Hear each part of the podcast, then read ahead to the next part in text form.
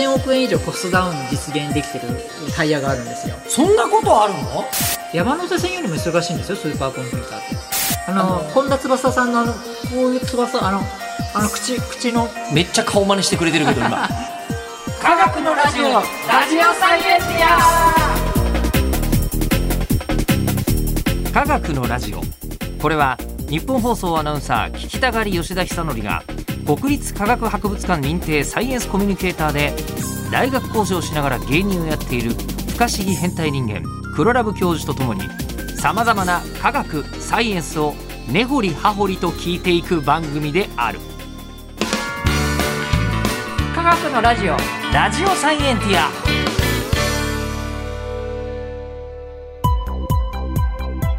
間違った話はしないけど正確さにこだわると逆に分かんなくなるので興味を持ってもらえたらこの世界はめっちゃ細かく説明してくれる人がいるのでそちらを参考にしてください。それでは今日のテーマはこちら。コンピューターは0か1しか考えてない。嘘。とりあえずコンピューターがはいはいはい。わけわかんない魔法の箱でもないなって感じになってきたんですよ。おやった。あどうも、お科学が彼女黒ラブ教授です。よろしくお願いします。あはいかっこよくな聞こえてきた感じすら、えーしますけど。本当ですか？ありがとうございます。要は石なんでしょ？そうです。石なん石に刻んでいるやつなんですね。でそれもちょっとねあの伝えたくてはい。あれなんですよ。ちょっとさこれ話したいということで急遽入れちゃったんですけどこのストーリーを。あの Windows っていうのがあるじゃないですか。Windows ある。でまあ、えー Mac でも何でもいいんですけど。ね。で Windows まあでアプリケーションって言ってうん。プログラミングされたソフトがありますよね。でそのプログラミングした例えば C 言語とかからできてるんですね Windows って。あまあ聞いたことあります、でその C 言語って言葉からコンパイルって言ってうん。すると機械語っていうのになるんですね。機械が分かる唯一の言葉になる。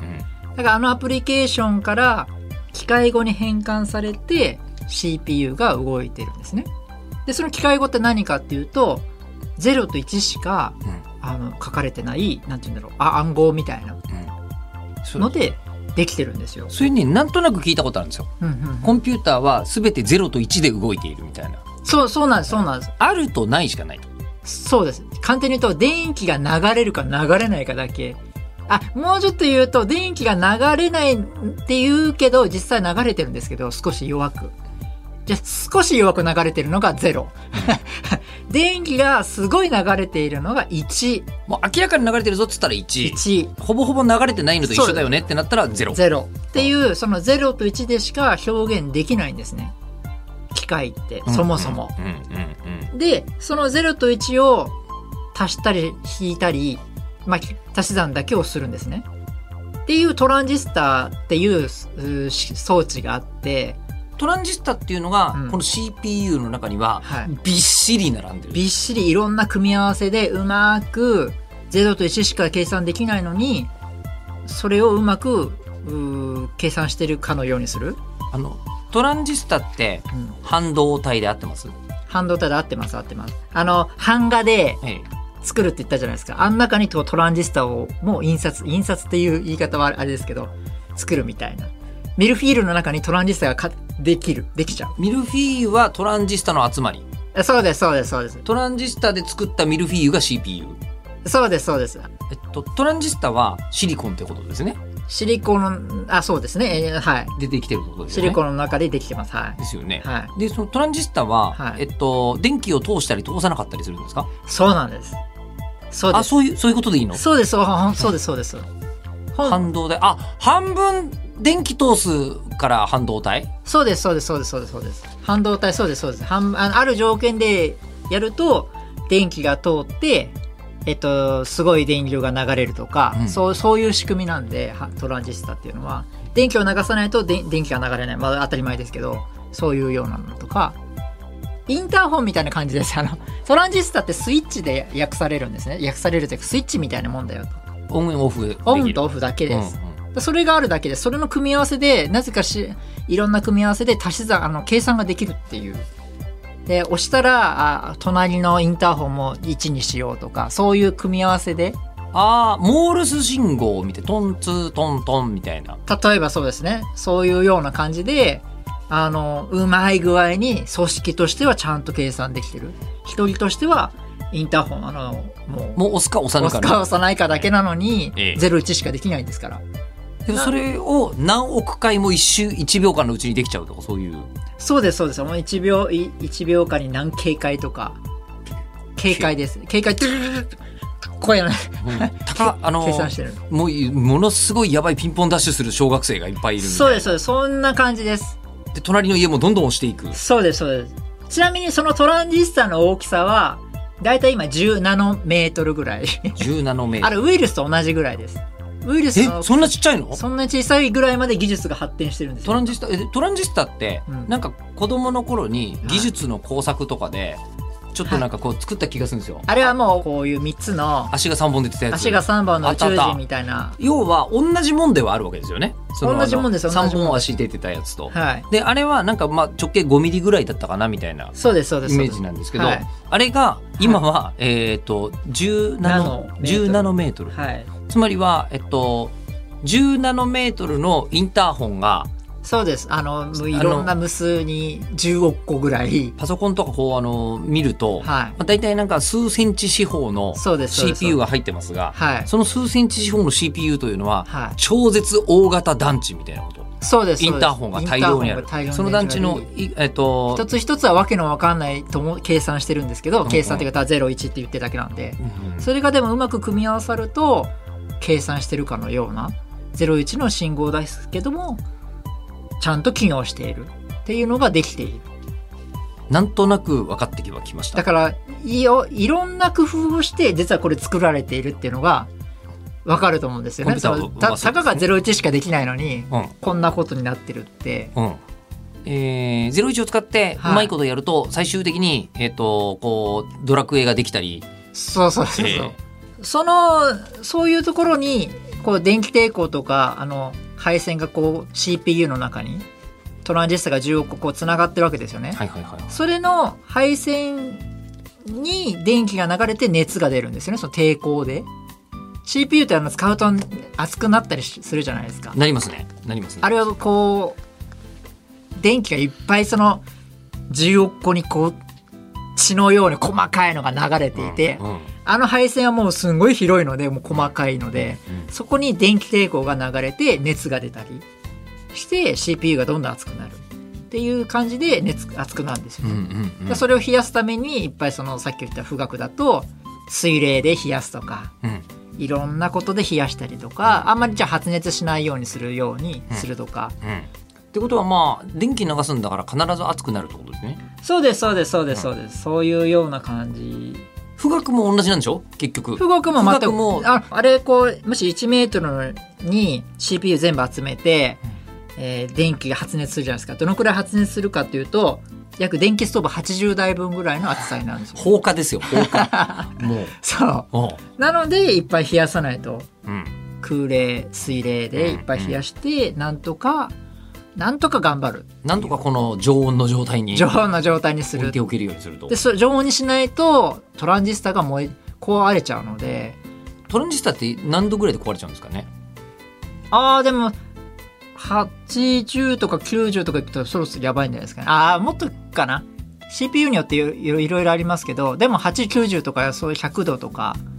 まあ90もうちょっといくとは思うんですけどでも最近の CPU はあんまり熱くなるとなんか自動制御で止まるような仕組みもなってるのでん大丈夫だったりもします。家庭用ではまあそんなことはないだろうけど。そうですそうですでもじゃああのこうそういうところにストッパーがかかってないと、うん。CPU って劣化するんですか？壊れますね。劣化壊れやすいわけじゃないですけど。劣化つうか壊れちゃうんですね。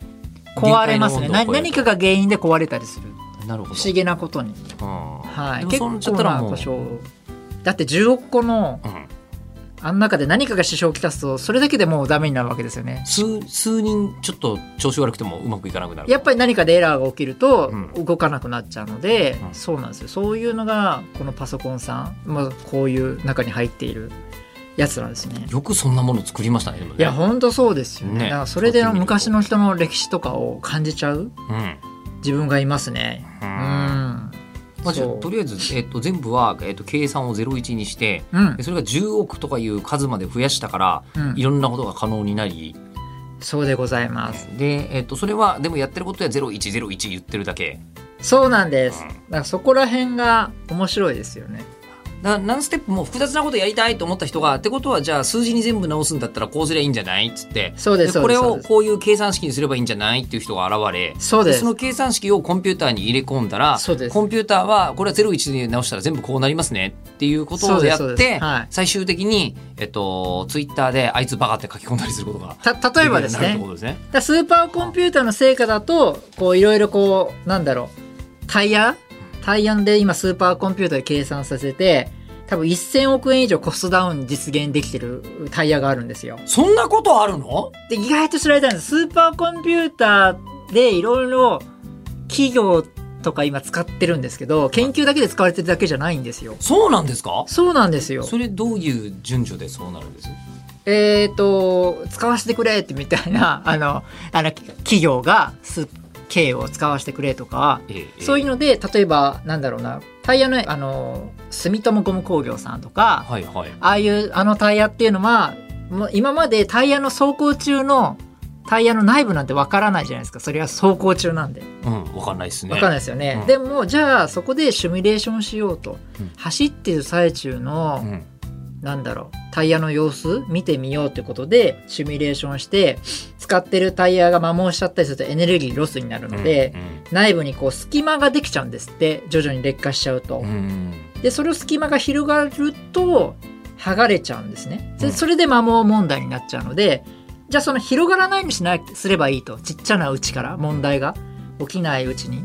っていうことで隙間が広がらないようにするような空洞がどこにあるかでそれをどう空洞を起きないようにするかで天然ゴム合成ゴム補強材とかいろんな材料を使ってその穴ができないように走行中に各材料どの力を受けてるのかをまず調べてそれでじゃあその材料だったらじゃあ穴が開かないのか調べてっていうのをやったんですよね。成分変えたりいろいろして。したら50%もタイヤの耐久性が上がってこれがもし日本全国で使われたら1000億円ぐらいのあのコストダウンになる。その過程のうん。どの部分に使うんですか、この混ぜるこの確率で混ぜるとこうなるよっていうんじゃなくてあ。あの実際には中にセンサーとか置いたりできないから、はい。タイヤが走ってる状況をはい。計算したってことですか、計算で求めたってこと。あそうです。スーパーコンピューターはシミュレーションあのよ未来を予測するって言ったんですけど、もう一つ考え方として VR みたいな感じですか？VR の電子空間の中にもうリアルな世の中の法則って前に言ったように先輩たちが法則で成り立ってるので心臓だったら運動方程式でこうコプコプコプコプ動き方をするのと同じでタイヤならタイヤなら運動方程式とかいろいろあるので、えー電子上だけどリアルな世界のタイヤを作るんですね電子上空間内にそれで走らせて最近なんかデジタルツインって言葉を聞いたことありますけど、はいはいはい。そういう感じですね。なんかもうそうです。あの、ええリアそうです。電子上なのにリアル。だもう一個もう一個のシミュレーションです。そうですそうです。あの世界作っちゃって。そうです。でその中で、えっと架空のタイヤを走らせるわけですね。架空のタイヤでしかもええ。タイヤの内部を切っちゃうと。うんうんうん。切ってそこだけ見ると。うんそれであこうなってんだと初めて分かったと。うんうんうんでそういうのが K で分かった。うん。でそれがあじゃあこのゴムの素素材を変えたらあれ隙間広がらないでできるじゃんってなってあらまびっくりっていうことで節約になるとか、それって一回それを使うとうん。おいくらぐらいかかったりするんですか？いやそこら辺はあんまりわからないですね。他の企業同士だったら多分高いでしょうけど基本的にはまあいろんな出来方がかかるのでそこら辺はかお金かかるでしょうけどそのそれ以外のお金は多分かかんないんじゃないですかね。電気代は払ったかもしれないけど。あったかもしれないですけどそうですね。なんかそういうスーパーコンピューターを使ってくださいみたいなそういう組織があるんですよ。でそれで多分使ってるやつですかね。えっ、と企業とかあの大学とかいろいろ配分があってそのあれなんですよ。山手線よりも忙しいんですよスーパーコンピューターって。どういうことですか、えっと山手線も忙しそうだけど、24時間、うんえー富岳が、まあ、K だ K だとして K が100%あったとしてこの20%じゃあこの時間に使います、はいはいはいはいじゃあここのじゃあ40%はこ私が何々の会社が使いますとかいろいろな超過密なダイヤが走っていてそれでもうずーっと動いてるんですよ。でじゃあこの日だけは東京大学使わせていただきますとか、どっちかというとなんか僕のイメージで言うとカラオケボックスみたいな感じかなと思ったんですけど、はいはい、めちゃくちゃ忙しいあ24時間営業のカラオケボックスがありあでもそういうイメージそういうそうです。今1階から2階は東京大学の方が使ってて、はい。あの3階から10階までは空いてますけどみたいな。っそうです。でたまにあの私は全部使うからみたいな。ていう人が現れて、ええみたいな。えーちょちょっと待ってください。じゃあその時間はちょっと東大さんぬどいてもらって、みたいなそうです。それで予約してるんですよみんな。空きがあだもう本当にこのカラオケボックスずっと予約してるみたいな。そうです。もう予予約で経を使うとか富岳使うとかうん。そういう感じでやっているのでもし停電とかになっちゃったらパあのこれレッツノートはその場で電源つくじゃないですか。ええ。もう電源があのつつけるのに大変なんですねあの富岳とかになっちゃうともうメンテナンスとかもう一気に消えちゃったらストーブ80台分だもん 徐々に徐々につけてそれでなんかいろいろうまく連携が取れていて、うんうんこういうパソコンが何台もあるようなもんですかね。これ連携も取れないといけないので、うんうんうんそういうのをやってようやく稼働していろいろ会社様に使わ使われている。そのさ薬も結構成果が出ていて170億円ぐらいの削減効果ができたり薬ってそれもシミュレーションなんですか？そうです。薬もなんかこれ悪さをする物質あ今左腕僕出してますけど、うんはい、なんか悪い成分があると。悪い成分。悪い成分。でこれ薬だとしてください。右手が。右手がババカバカしてますね。バカバカはい、えーでこの左手を掴んだらもうこの悪さしないようになるという過程でこのくっつけばいいんですね。薬って。どういうふうにくっつくかくっつかないかっていうのは今まではなんだろう。もう運次第もうプロの研究者さんがじゃあこれはくっつくだろうっていうことで分析するとか、うんうん。そういうのやってたんですけどそうじゃなくて今はもうスーパーコンピューターである程度どの程度くっつくかなっていうシミュレーションでやるんですね。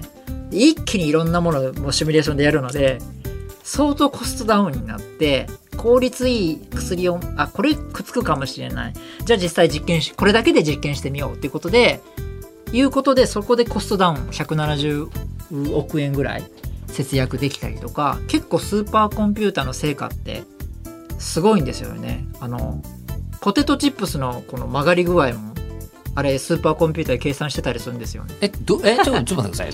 ポテトチップスのポテトチップスってあのなんなんて言うんだろう。アアヒル口あのあの本田翼さんのあのこういう翼あのあの口口の。めっちゃ顔真似してくれてるけど今。あのあれですわね。あのプリンプリングルスプリングルスそうです。あのを上下につけるとアヒルの口みたいになったりするような。そうあの可愛いい口ですよね。あれ？そういえばポテトチップスってはい。なんかこうじゃがいもをただ揚げただけのやつはいろんな形になるのはわかるんですよ。はい。であのなんかあれって粉に一回しちゃうんでしたっけ、そうですであので焼いて、ね。うん。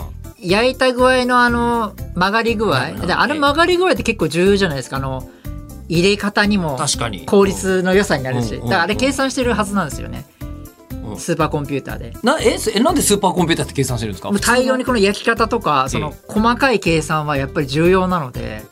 で一番効率のいいけ焼き方は何かっていうことですよね。あれあ。れあれって普通のパソコンじゃダメなんですか？もうちょっと細かく計算するとえ本当の最適化はどこなんだろう？最適解は。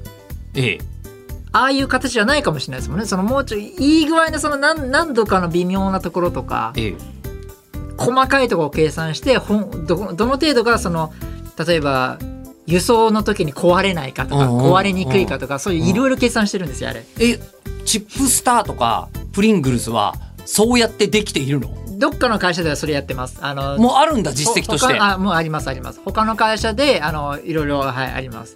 とかもうね言いたいことだらけですけどさっき言った心臓の話とか。それはなんかわかる気がするあとあのシューズあのスポーツオリンピックとか今あるじゃないですか、ええ。あれのシューズの硬い部分守る部分足の関節の何々とかはやっぱ人それぞれ違うのでスーパーコンピューターで経シミュレーションしてるんですね今。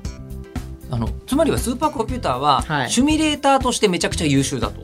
そうですそうです。未来を予測するのでその物質がええ。どうなるのかっていうのが予測しやすいんですよね、ええ空き缶のデコボコあれもしっかり計算してるから熱伝導率30%ダウンしてるんですよ。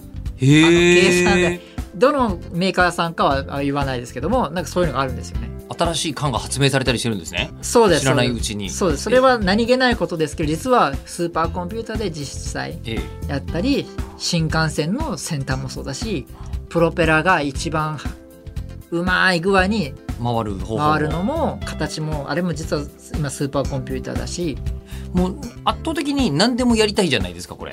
そうなんそうなん。でもね。意外にあんまで使われてないんですよ。そんなにまだ。K の時は。うん富岳でこれから使っていただくように、えー進めてる感じなんですけども。今今黒ラブさんがはい。この番組でなんか計算するとすると、例えばあの100%笑いが取れる方法とかを計算するとかありえるんですか？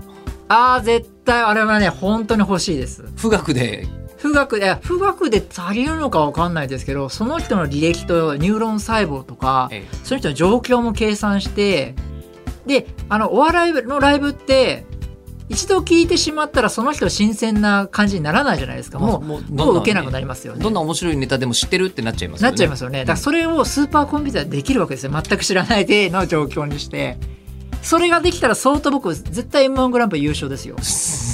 m 1に優勝できる方法が 富岳を使いこなすことによって。いや僕本当このあの吉本入って、ね、く悩んでるのは実験ができないんですよ。対象実験があのネタというのは？ネタっていうのはうんなんでこんな大変な現場なんだろうとタ 思うぐらい対象実コントロール実験ができないのでしかもその前前の人の芸人さんの状況にもよるし空気が変わっちゃうんですよね。そその空気の計算量とかは絶対富岳でもでできないぐらいだと思うのでそれで計算してほしいですね。じゃあ逆に言うと、はい。富岳で十分ってことはないんですね。全然ダメですね。富岳50代ぐらい欲しい。まだ富岳よりもすげえコンピューターがぜひ欲しい。いや本当そうです。あの車の風洞実験ってあるじゃん。あのトンネルとかに入った時はいはいはいはい。に車がどう風を受けるかあれも軽コンピューターだとまだちょっと危ないぐらいだったんですけど富岳になってようやくあの実際の風洞実験と同じレベルのシミュレーションができるようになったんですよ。ようやく精度が。あそれまではなんとなくだったんですね。なんとなくやっぱ近いけど本物がいいねっていう感じになってたんですけどようやく富岳からその計算が全部できるようになったので要は車と車同士が実際こうすれ違う時とかリリアルにはありますよね。あの時の風の影響とかでいかに燃費を良くするかっていう計算もようやくできるようになったりうんあのこれからの車もかなり燃費良くなるんですよね。あのじゃあ、うんあの富岳、うんえっとよりすごいやつうん、作りゃいいじゃないですかまだできない全然。できないあの相当のもうオリンピック選手頑張ってようやく作った感じなのでそれを何台もってことですよね。それね富岳ってね1300億円ぐらいなんですよね、まあ、まあ僕の給料と同じぐらいかもしれないですけど。そうですね。ほぼ同じと聞いてますけど。はい、でもそういうようなそのぐらい高いのでやっぱなかなかあの運営費もかかりますしそうそうは他は作れないと思うんですけども。あのなんか予算的な問題じゃなくて原理的にできないとかそういうのはないんですか、原理的にはできます。もちろんあの富士通さんが作ってるのでその富岳が作ってる CPU を使った1個か2個のおちっちゃな富岳も売ってるんですよ。売ってたりするんですけどあんなあんな何台もっていうのはあんな作れない。あんな。ちっちゃな富岳あるんだ。ちっちゃな富岳売ってるんですよ。あの民生用っていうか。へえ。でもそれだとそんなにはその性能はいいですけど大きくはできないのではい。でえっとなんかさっきほらえっとシリコンははい。えっとこう5なんだっけ？7ナノメートルでしたっけ？あ10ナノメートルですあか10ナノメートル？はい。10ナノメートルぐらいのところに、うん。えっとその小さなトランジスタをぎっしり埋め込んでるわけですよね。そうですそうですそうですそうです。ね。はでぎっしり埋め込んでてナノってそれより小さい単位ってあんまないんじゃないですか？ナノより小さいとあの原子自体あの原子っていうのが一番小さいんですけどあれは0.1ナノなんですよもうもう見えてきてる。うもうもう限界でこれ以上小さくすると電気回路が回路としてあの作動しなくなっちゃう全然違うところに道作ってないのになんか電気が流れちゃうとかえらいことが起きちゃうのでこれ以上は小さくできないんですよねってことは、はい。えっと、トランジスタを狭いところに詰め込むことに関しては、うん。そろそろ限界が見えてきてるってこと、そうですね。その CPU をむちゃくちゃでかくするとか、ええええ。なんかより発熱が大きくなっちゃうとか。なるほど。畳1畳分ぐらいの CPU とか作ればそうあ。あんのかもしんないけども。ただ相当な発熱量になったりいろいろな問題が出てきちゃうので、そうするとうん、もう別のことやんなきゃいけないんじゃないですか？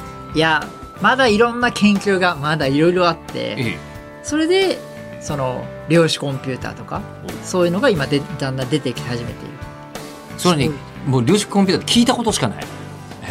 そうなんですよ。それをねいつかやりたいなと思います。あいつかじゃないのか。次回。はい次回やります。はい。じゃあ次回はですね、えっ、と量子コンピューターについてはい、教えてもらいたいと思います。そうですね、はい、では番組では聞いてる人から質問を募集します。科学的に気になること黒ラブ教授に聞きたいこと感想などは科学アットマーク 1242.com KAGAKU アットマーク 1242.com まで送ってください。ではまた次回吉田久典と。えーともうすぐ9時ですね。黒ラブ教授でした。3時間喋ってる